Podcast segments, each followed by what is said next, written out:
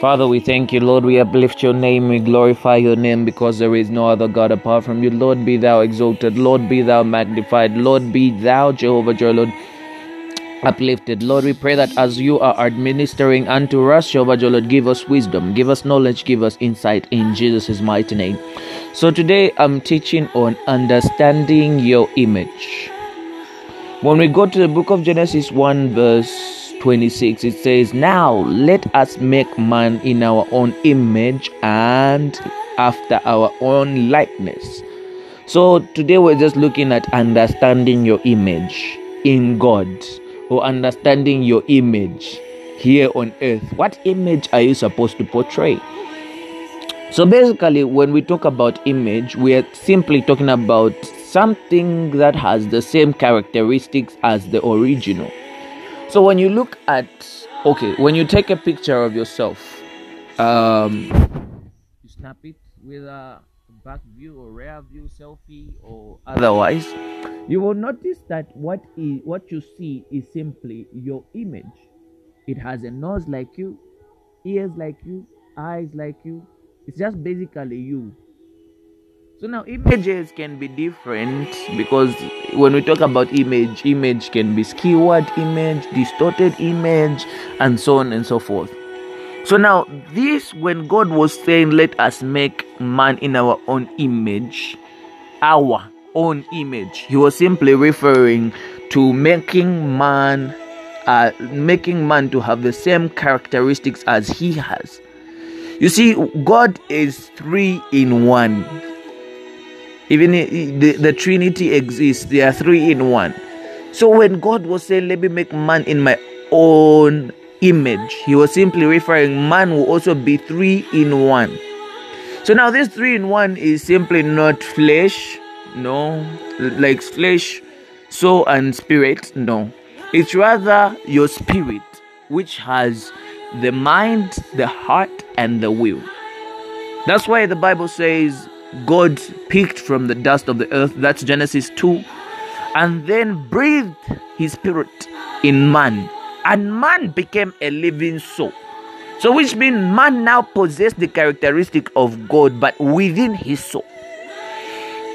So, when you look at the mind, the mind is simply like Christ. That's why we, when we talk about mind transformation, we're talking about Christ.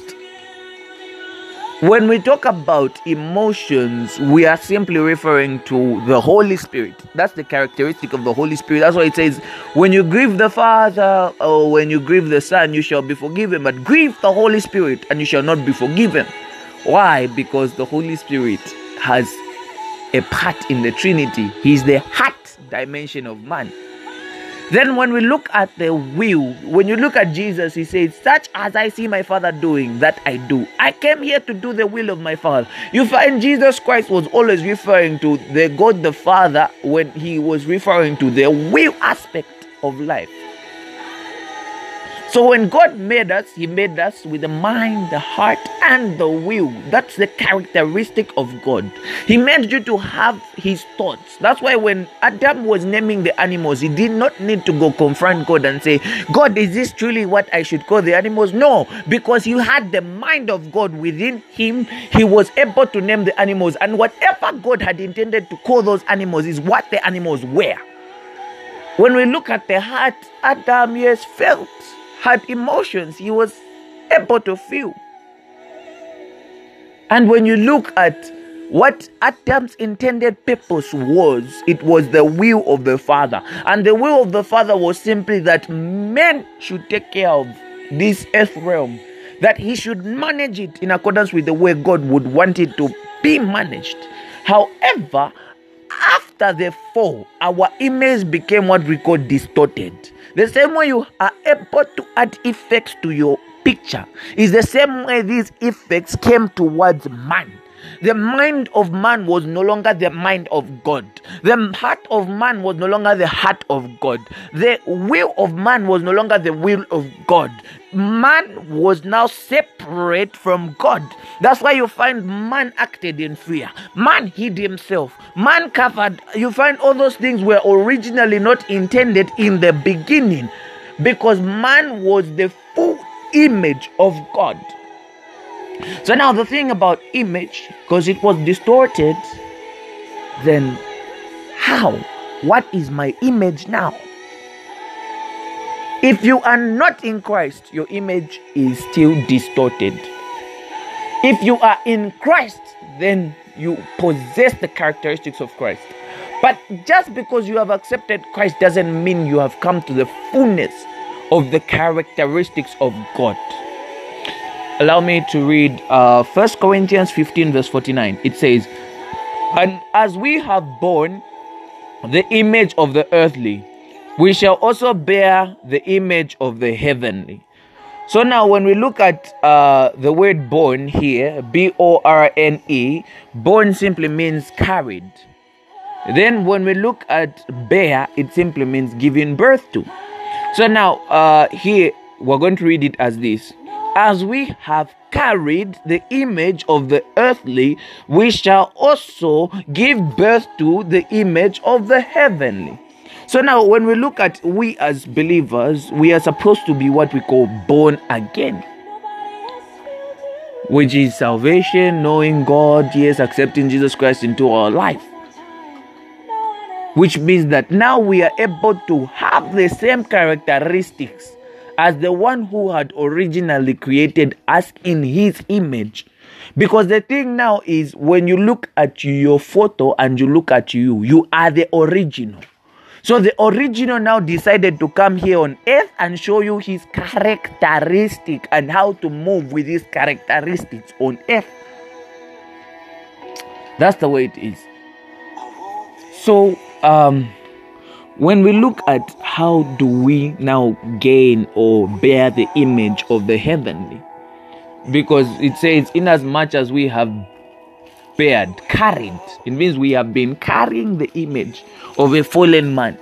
Let us also give birth uh, to the image of God, which is the heavenly, which is Jesus Christ. When we go to the book of um, Romans 12, verse 1 to 4, it says, I beseech you, therefore, brethren, by the mercies of God that ye present your bodies a living sacrifice, holy and acceptable unto God, which is your reasonable service. Be not conformed to this world, but be ye transformed by the renewing of your mind, that ye may prove what is good and acceptable and perfect will of God. So now here we see that um we are not supposed to conform to this world. Because when we conform to this world we are conforming to the image of this world. That's why certain other people when they look at us or when they look at certain believers they do not see god no they see the image of sin. That's why when people say uh, when, for instance you are drinking you're smoking you're having fornication people will not refer to you by your name but they'll give you the image of your sin so now that's what we mean conforming to this world. We have conformed, we have bared, we have carried the image of the earthly. So now let us give birth to the image of the heavenly, which is Jesus Christ. So now, how do we give birth to the image of Jesus Christ? It's first by salvation, by repentance, by confession, and also by the renewing of the mind. Because the mind is where everything starts from. Your heart, your emotions, they are all attached to your mind. Whatever you allow from your from your mind to go to your subconscious mind, which is your heart, is what you become. Whatever you are within you is what you become outside you. Is the image that people paint of you. So even your will is in accordance with your mind. Whatever you have fed it, whatever you have educated it, so everything is a function of the mind. So now, how do we conform to this? How do we get transformed out of this world? By the renewing of the mind. How do you renew your mind? By information. You find that as we were growing up, we have been misinformed. We have been taught different ways, different things that we call truths but are not truths. We have been taught different patterns of life. But when the word was written, it was written for us that we may be able to know the right pattern, the right pathway through which we are supposed to walk, through which we are supposed to bear the image of God, through which we are supposed to come to the fullness of the characteristics of God within us. But many other times we throw away our Bibles, we do not want to read, we do not want to pray, and yet we expect to bear the image of God. When Jesus Christ came, He said, I am the way, before the truth, before the life. He was the way. So, what was He saying? The way of life I have showed to you is the same way you're supposed to take on. For you to bear the characteristic, or for you to be my full image, that people, as they look at you, they will look at God. The way of prayer, the way of the word, the way of obedience. Those were all ways through which Jesus pioneered for us to bear the image of the heaven. Because he was the fullness, he was the real, real. How can I say it? I didn't don't want to say item. He was the real personality of God. Yes. Then as we were the image. So when the personality came, he was showing you what the image should look like. So now it's by character. You only learn, character is learned. The characteristics of God are also learned by the renewing of our minds through the reading of the word.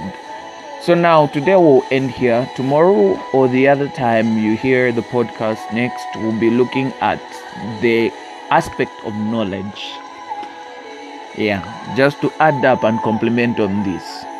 Thank you very much for taking your time to hear this. Stay blessed. Have a blessed night.